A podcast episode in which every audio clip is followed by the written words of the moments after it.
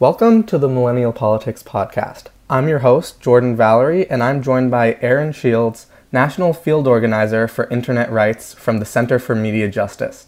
Today, we'll be discussing why the FCC's plan to repeal net neutrality threatens free speech. Thanks for coming on, Erin. Thank you so much for having me. I'm excited to be here. We're glad to have you. For starters, could you give us a basic overview of what net neutrality is and why it's being threatened right now? Sure. So, net neutrality is sort of rooted in the idea that if you pay your internet service provider, um, you should be able to access the full internet. So, any content that's legal on the internet, you should be able to have access to.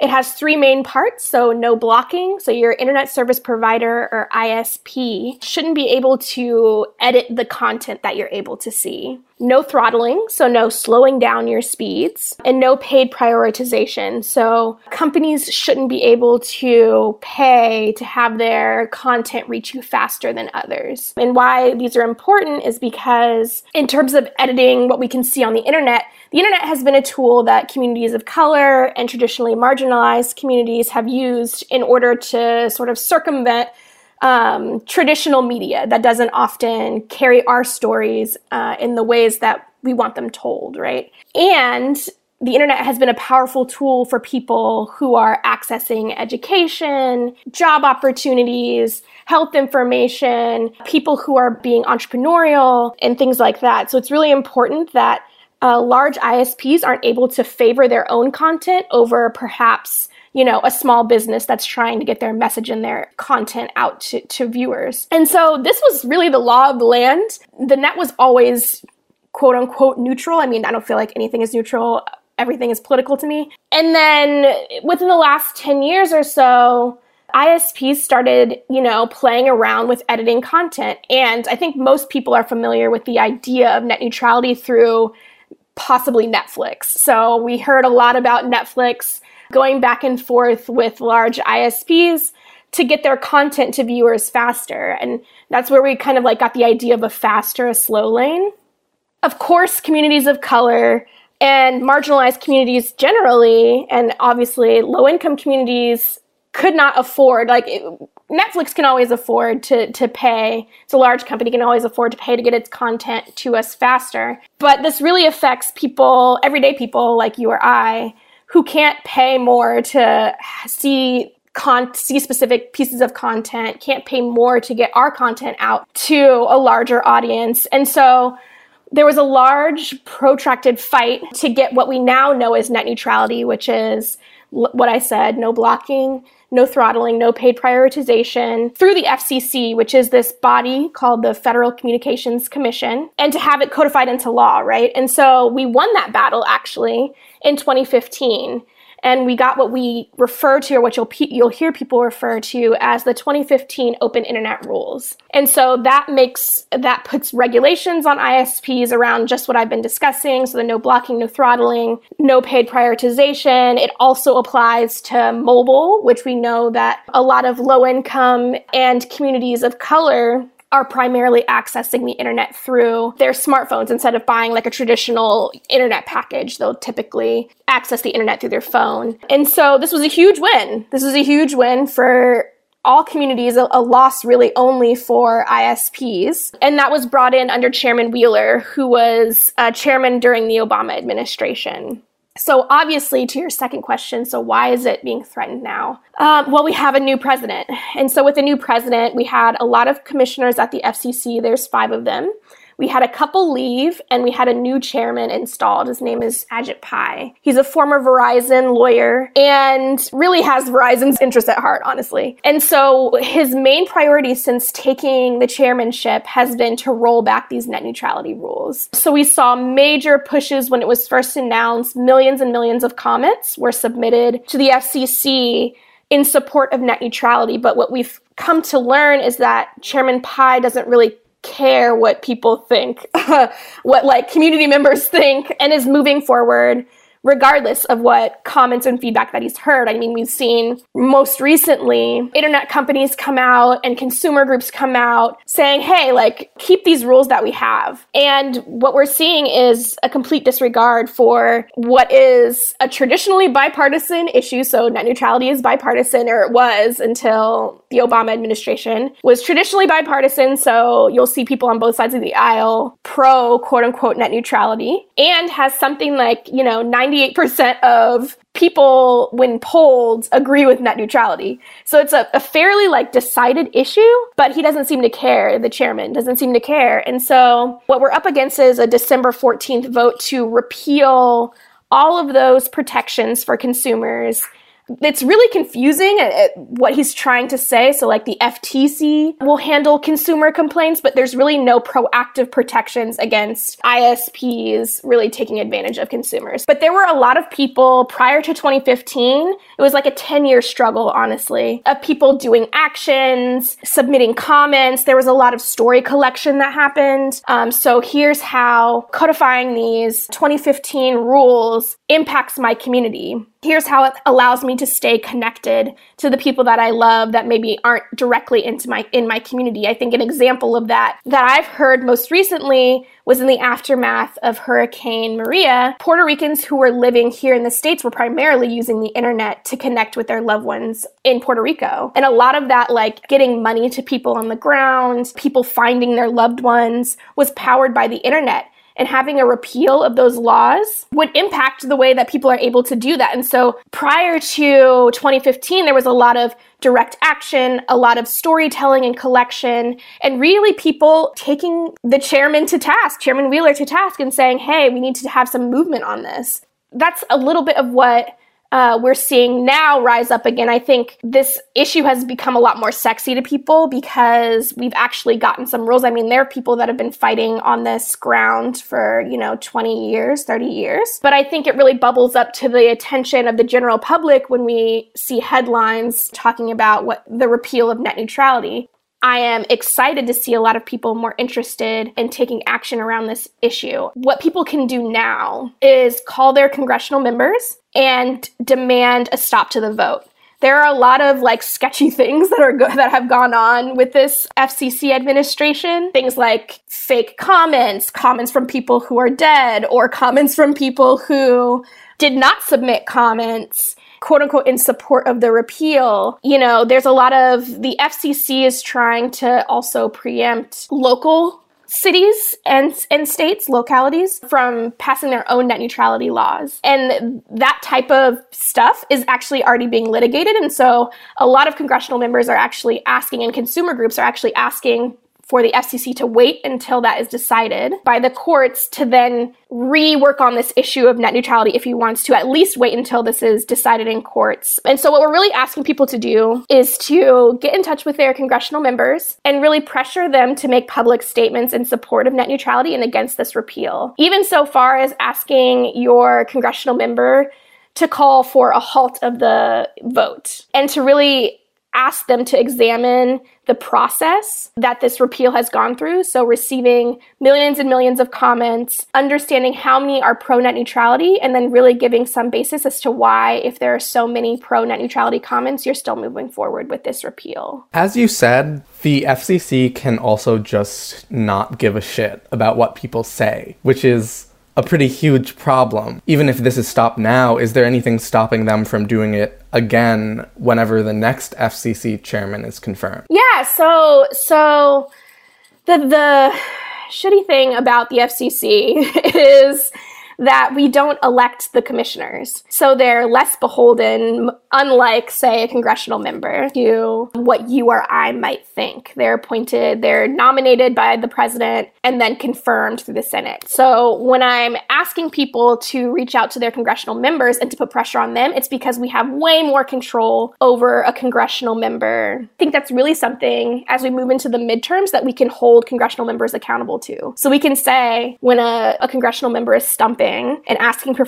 for people's votes. Well, how did you did you provide any public statements around net neutrality? What was your opinion on the 2015 internet rules? Were you out front when Chairman Pai was trying to destroy our digital civil rights? I mean, we we frame net neutrality as a digital civil right. Have we experienced before any censoring of marginalized voices, either here or in countries that do not have net neutrality? Yeah, so uh, Representative Ro Khanna has been out front really talking about how in places where ISPs can't lie, so not the public or not in press releases. They've indicated interest in having editorial control over what people see. So we're talking about in court proceedings why they want net neutrality repealed or why they're interested in, in these sorts of things. And what we'll likely see, and what is a, poss- a real possibility, is something similar, and this is often how I explain net neutrality, something similar to the way that people pick cable packages, right? So you're able to see particular pieces of the internet. You might have a social media package and an internet package or an email package,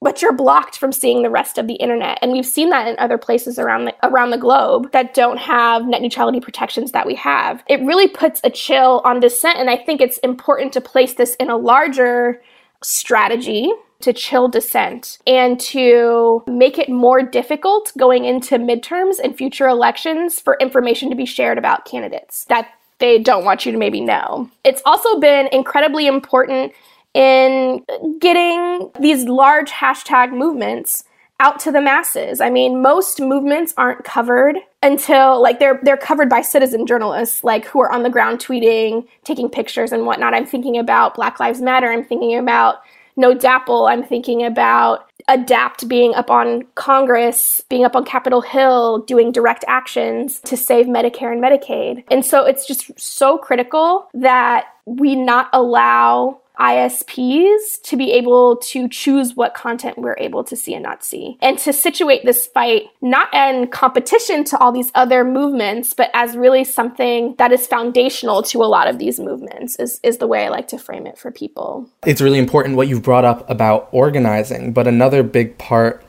in my mind is community. And, you know, for example, how LGBTQ youth are able to find a community online. Absolutely. Could you tell us a little more about how net neutrality has helped build communities online specifically for marginalized bodies?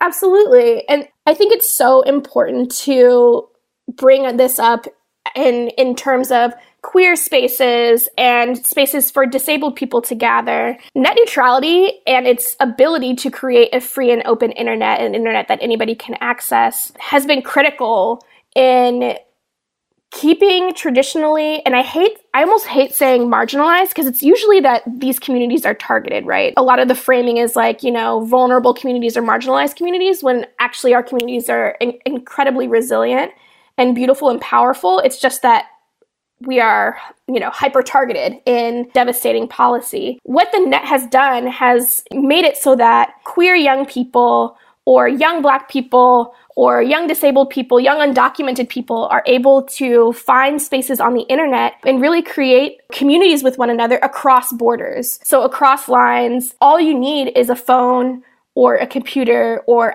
you know a library card access. And you're able to connect with people across the country and really share in different experiences. I mean that was really my like first entry into the internet. I had moved away when i was young from my community to a place where I was the only black person. And I really was able to connect with family and friends across the country through the internet and really like build community in that way. And the same for, you know, now when I was, I work with Center for Media Justice, but I'm also an organizer with Black Youth Project 100, which is a group of young black people who are fighting for black liberation through a black queer feminist lens. And I was really introduced to the struggle, queer liberation, black liberation, its intersection through the internet and was able able to find community with other people across the country who were fighting for similar things after being, you know, agitated and motivated to action by the non indictment of George Zimmerman. The internet as a, as a space for people to express themselves, to um, meet other people like them or not like them, and have conversations and build community is something that's near and dear to my heart. Like, I advocate for the internet professionally, but also as a person that uses the internet. Like, this is very near and dear to my heart. It really cannot be overstated how important that point is. And, and really, why we try, I think the work that CMJ does tries to center like the humanness of the internet, right? A lot of people think of net neutrality as like like a battle between companies. And we really try to say, actually, there's more at stake here. There's human connection, our ability to tell, tell our own narratives, our ability to connect with one another, who we want to connect with, our abilities to surpass borders and to connect with people over physical borders and barriers. As we talked about,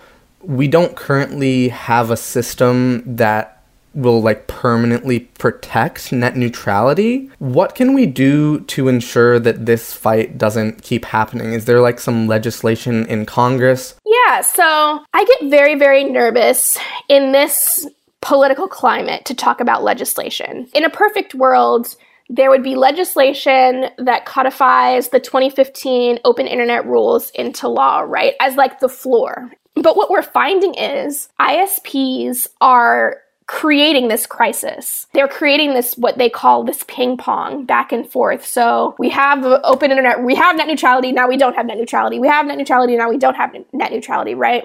In order to create this chaos that then pushes Congress to try and legislate right. But we know that in this Congress, any law that is written is going to be much like this recent tax law is going to be written by lobbyists, by ISP lobbyists are going to be in the room and have some say in the way that it's written, right? And so what we need to do in this space is to push back against all bad legislation because there's nothing worse than moving to legislate net neutrality, quote unquote net, net, neutrality, and having somewhere in the law allow for pay prioritization. The fight becomes 10 times harder once it's a law. And so what we're asking people to do is to say, to Chairman Pai, hey, actually you should just do your job. Like the the the law that we have at the FCC, the regulations that we have are actually working. ISPs have told their shareholders that it doesn't affect investment, even though they'll say that it does in press releases. That's what I'm saying in terms of like spaces where they can't lie. So they've said that it does, it's not affecting their investments, which is often a, a, something that's thrown at advocates like, oh, what you know, ISPs aren't able to invest, we have to roll back all digital civil rights in order for them to be able to invest and build out their networks and whatnot. But we know that's not true. We've talked about the many ways this intersects with other parts of our political world. How do you think we can launch a really comprehensive strategy that protects net neutrality and addresses the other issues we've been bringing up? Politics are really won at the local level. While we're having this larger, broader fight, I think it's important for people to be organizing in their communities and demanding a number of things. So, a lot of ISPs have a stranglehold on local broadband networks, right? And are able to block independent companies that want to provide broadband in a different way or in a cheaper way that has a higher level of service. And so it's really important for people who care about this issue to be talking with their local, and I mean like city councils. I'm here in DC, we have ANCs or advisory neighborhood commissioners to really be talking at the local level about what an internet that is truly accessible and affordable can look like. And if that means, you know, local city councils putting out laws or statements in support of net neutrality and really pushing at the state and local level for protections for communities, I think that's a win. I think that's positive. And I think that feeds into this larger, broader strategy of building power so that at the federal level, we can have something really airtight and solid that protects consumers and communities. While the internet is still free and open, where can folks go online to get involved in this and learn more? Yeah, so if you want to call your federal uh, representative, you can go to Battle for the Net www.battleforthenet.com and it connects you, gives you a script, and really walks you through the process of holding your congressional member accountable. You can also go to centerformediajustice.com. Um, we have a number of fact sheets and toolkits for people to use when organizing in their local communities around these issues, among other many other issues as well, but definitely net neutrality. I think that you can also organize phone banks and actually plug in with organizations in your in your local community. So there's typically a you know a local community organization that's really working on these issues. I know EFF or Electronic Frontier Foundation has members all over the country and they're doing work on issues like this. And so it's really important to be in community with other folks who are concerned about these issues and really plug in and spend whatever time you might have, whatever extra time you might have supporting local organizing work around these issues. And lastly, where can folks find you online? Oh, me personally. Um, you can follow me on Twitter.